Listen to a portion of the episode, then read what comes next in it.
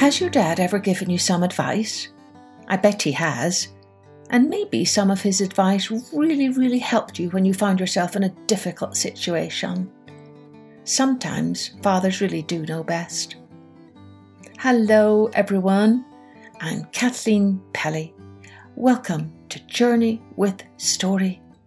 In honour of Father's Day, which we celebrate soon, this week's episode is a famous poem written in the form of a father giving advice to his son.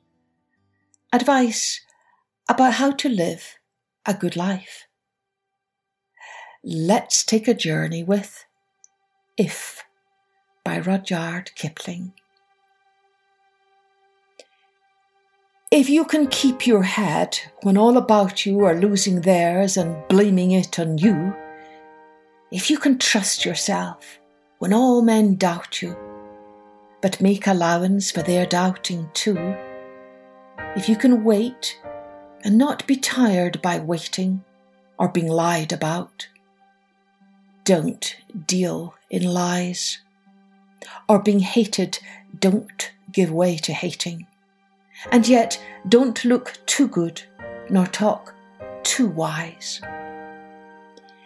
If you can dream and not make dreams your master, if you can think and not make thoughts your aim, if you can meet with triumph and disaster and treat those two impostors just the same, if you can bear to hear the truth you've spoken twisted by knaves to make a trap for fools, or watch the things you gave your life to broken, and stoop and build them up with worn out tools. If you can make one heap of all your winnings and risk it on one turn of pitch and toss and lose and start again at your beginnings and never breathe a word about your loss. If you can force your heart and nerve and sinew to serve your turn long after they are gone, and so Hold on when there is nothing in you except the will which says to them, Hold on.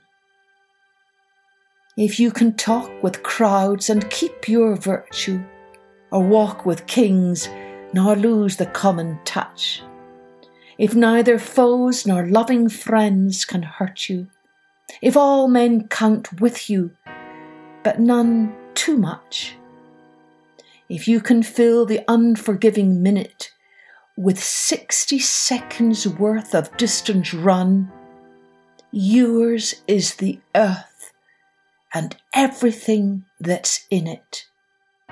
And, which is more, you'll be a man, my son.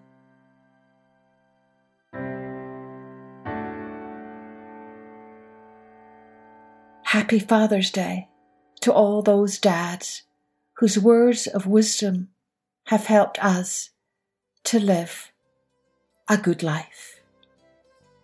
Cheerio then.